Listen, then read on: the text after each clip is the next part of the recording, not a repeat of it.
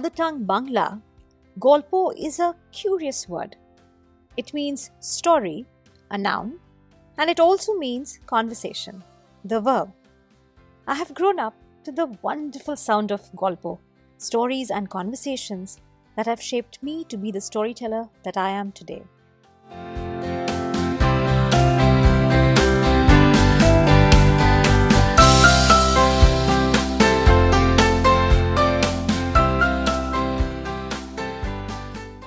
In this brand new season of Golpo, stories from around the world, me, your storyteller Rituparna, will continue to bring you stories that have picked me. Yes, stories pick me. They really ask me to tell them. They poke, punch, provoke, and push me to tell them. But before they do all of that, they speak to me, lighting up my mind and my heart in ways that only a very special story can do. And in this podcast, I bring to you some of those special stories.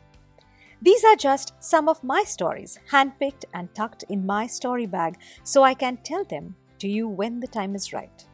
Are these stories for children or adults? Well, they are for anyone who has a heart beating for stories. And I really hope that this podcast helps you discover that inside you.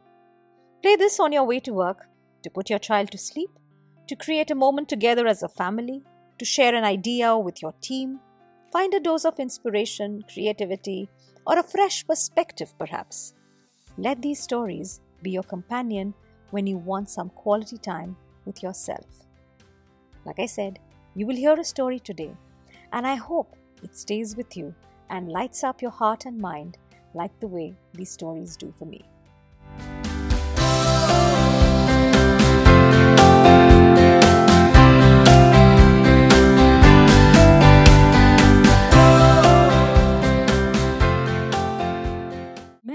Ago, there lived an emperor who was so fond of new clothes that he spent all his money on them. He wanted to look the best dressed in the kingdom, not just in his own, but all the other neighboring kingdoms. He did not care about his soldiers, he did not care about the people. He only liked to go out walking to show off his new clothes every day.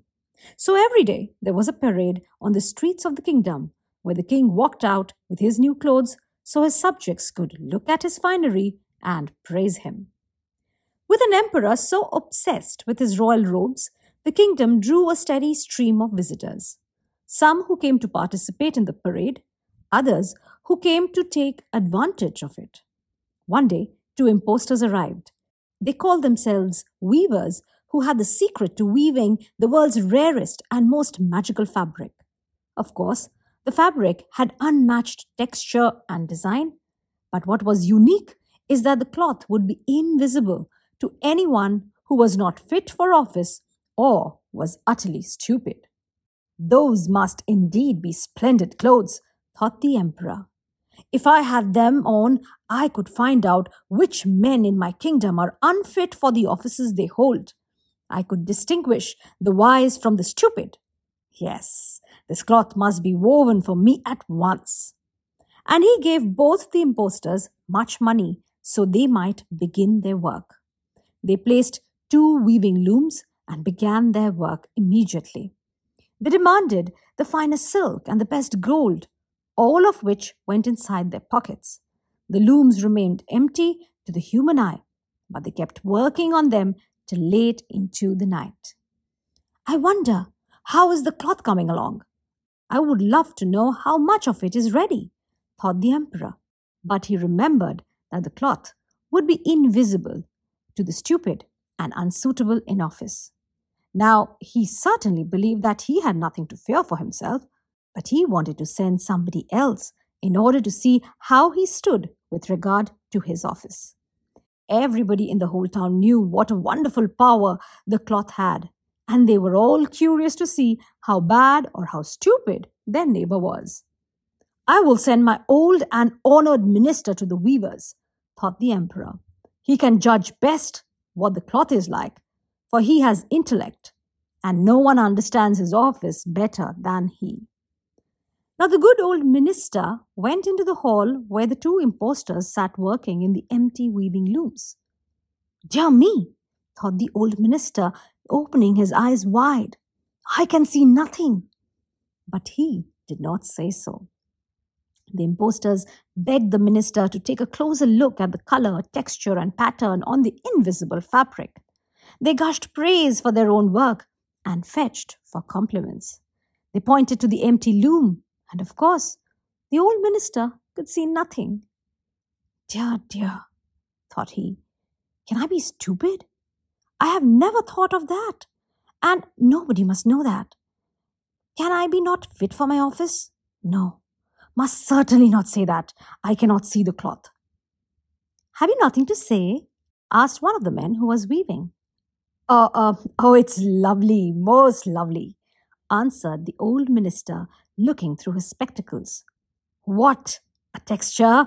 What colors! Yes, yes, I will tell the emperor that it pleases me very much. Now, we are delighted at that, said both the weavers, and then went on to name the colors and explain the make of the texture. The old minister paid great attention so that he could tell the same to the emperor when he came back to him, which he did. The impostors now wanted more money, more silk, and more gold to use in their weaving.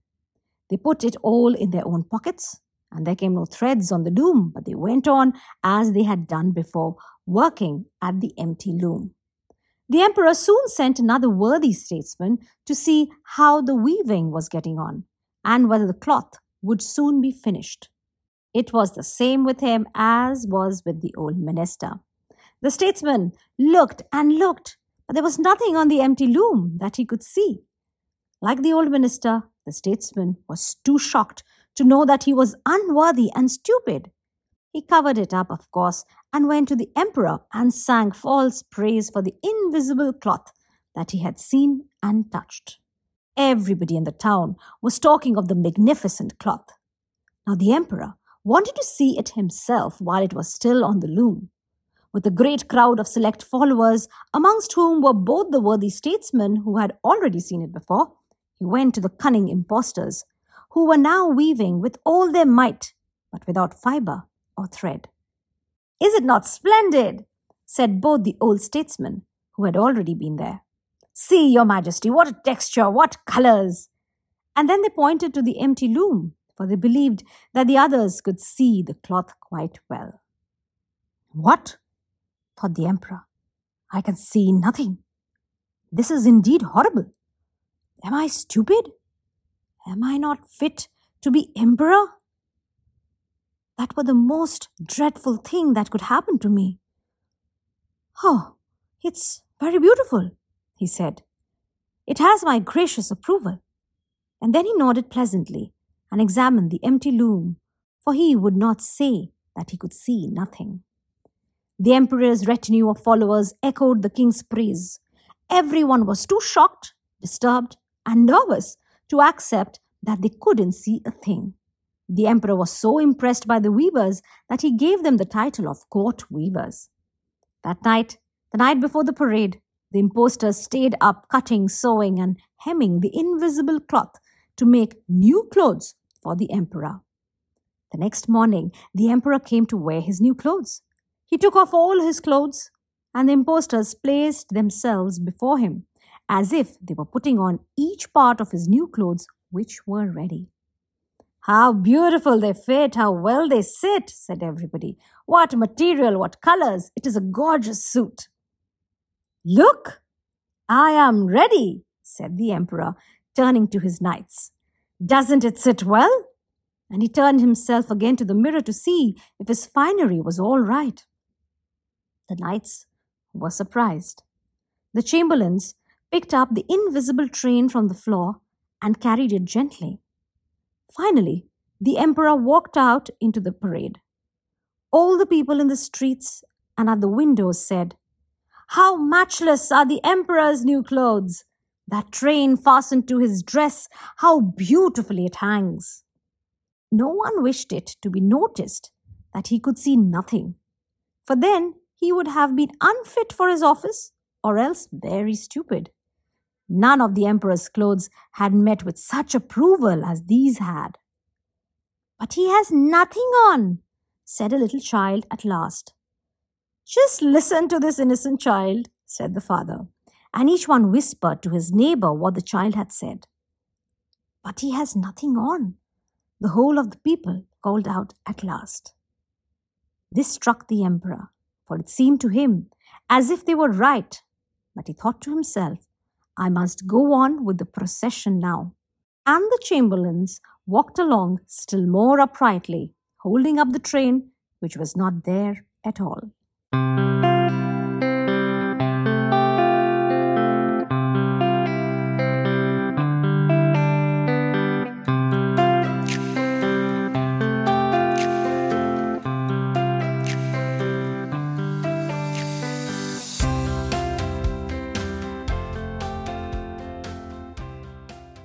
The Emperor's New Clothes has always delighted me.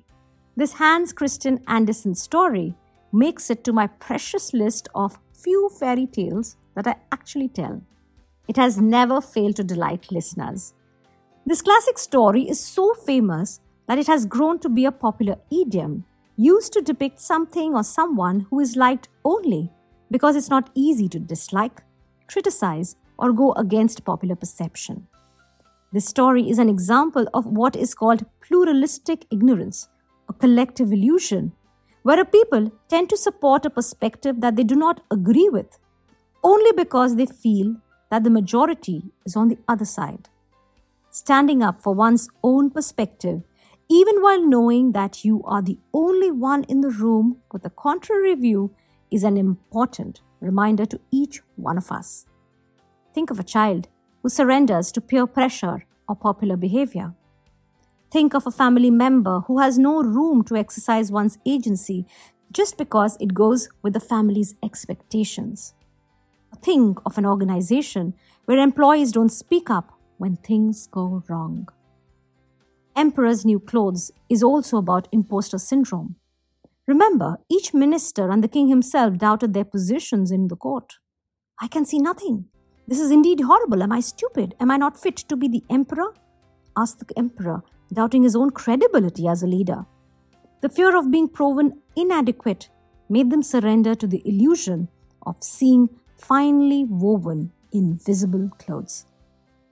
Emperor's New Clothes is also a reminder of the bystander effect, a situation where we wait for others to take action. Imagine the charade of watching a naked emperor sashay down the parade, showing off his invisible new clothes. Imagine the lines of spectators who hold up the illusion and don't want to break it. You can surely see through the bystander effect into play, where no one takes the ownership to break the illusion and say the truth. No one except the small child. Above everything else, Emperor's New Clothes is also about our obsessive relationship with the exterior world our clothes, our looks, our bodies, the shallowness of low self esteem that needs a constant validation, the hollowness inside, and the need to be liked and followed is very dangerous. Retell this story gently to someone who's walking around like the emperor, consumed in his idea of greatness. The emperor who is naked. The emperor who wants everyone to praise him, even though that they can see through him quite literally.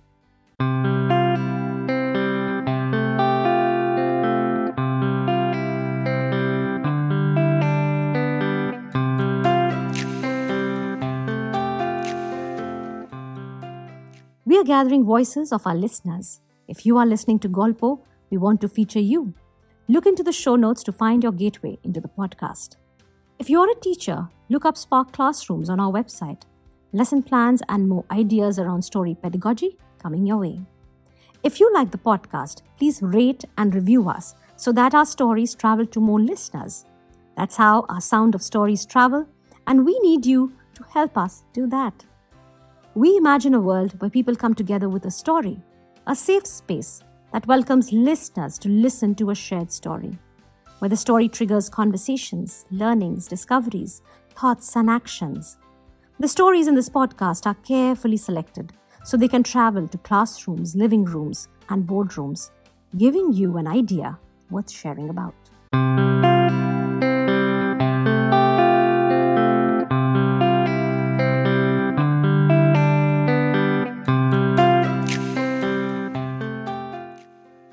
Thank you for listening.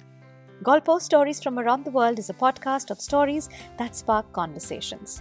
You will find a bunch of traditional tales in here, retold and bridged with the world that we live in today.